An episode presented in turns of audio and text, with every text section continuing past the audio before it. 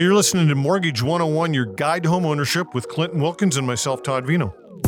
In this segment, we talk with special guest Brenna Charles, Vice President, Sales, First Canadian Title. We talk about managing your options at renewal, open terms for renewals, and why you should refinance with FCT.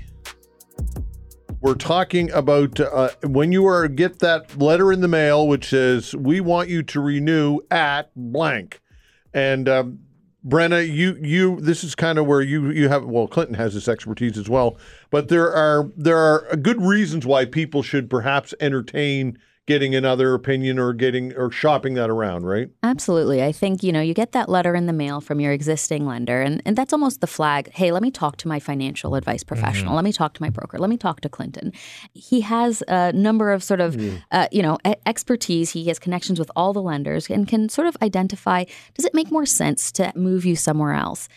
He'd go through the, application process. So when you do move to a new lender, you do have to requalify. So again, it's typically fairly simple and straightforward. And I know Clinton. Yeah, we try to make it as easy as possible. Like we talk to people about their income, their assets, and their credit. And, different lenders are right for different people, as you know, and everybody's situation is different.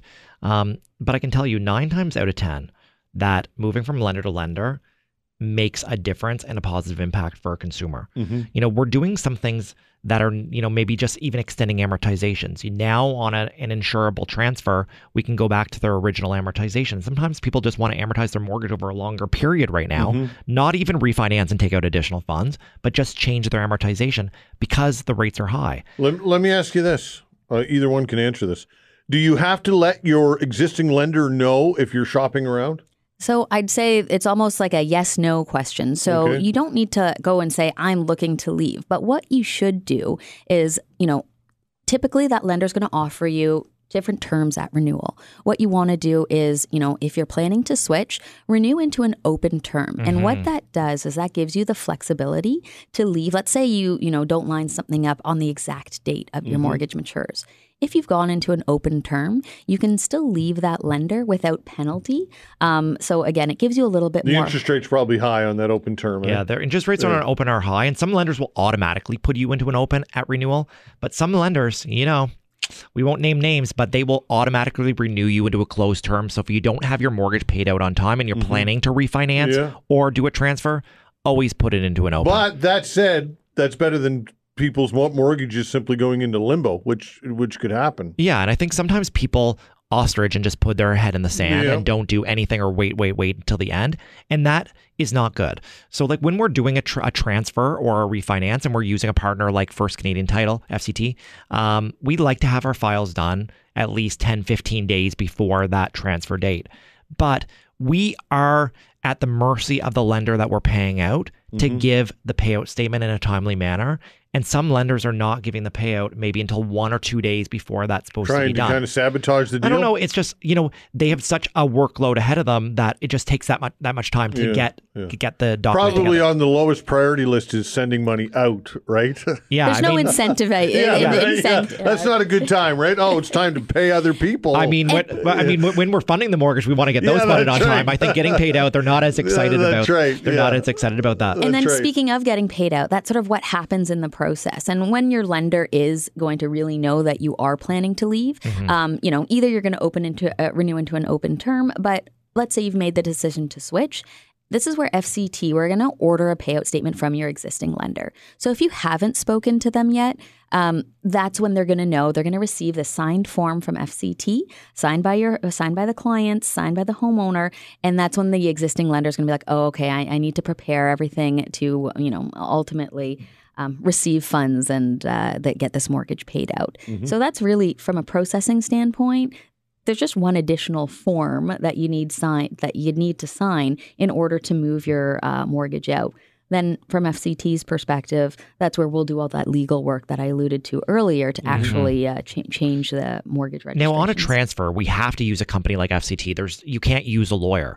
But when we do a refinance, you have the choice of either using a company like FCT or a lawyer. So maybe, Brenna, can you talk to us just so our listeners... On a transfer, you said? Yeah, so like on a straight renewal. So if there's no additional funds, we're just moving from lender to lender. We have to use First Canadian Title or FCT, a lender like or a processor like that to be able to move. Because you're moving the mortgage itself, needs to be registered, et cetera, et cetera. So, but on a refinance, and a refinance would be maybe with moving from lender to lender. Could be with existing, or it could be from lender to lender with additional funds. There's a couple options. You know, so, but you still require FCT? You can use a lawyer or you can use a company like FCT. So maybe, Brenna, just give us a little rundown of like, why should someone in a refinance situation use a company like FCT? And maybe I'll also even call out why it is today that lenders, you know, leverage FCT on every transfer. And it's actually to reduce or eliminate costs for the homeowner, for the borrower. So that's why lenders have partnered with FCT, and FCT closes all of those transfers. There isn't really an option for lawyers. So dollar for dollar, it should reduce client, it should eliminate or significantly reduce client expenses. Now, on the refinances, lenders want, you know, leave it up to the homeowner, leave it up to the borrower to decide which agency they want to close the mortgage transaction. And this is where homeowners have the option to leverage a lawyer, a solicitor, or a company like FCT. So from FCT's perspective, why we entered this space is, you know, we were looking to fill a gap for, you know, a more consistent, more cost-effective option. So if, you know, keeping it, there's dollars go, you know, dollars don't go as far as they used to. So we're looking to try to, you know, save expenses where we can. So FCT has a closing program for refinances, so for debt consolidation, where it's one set fee.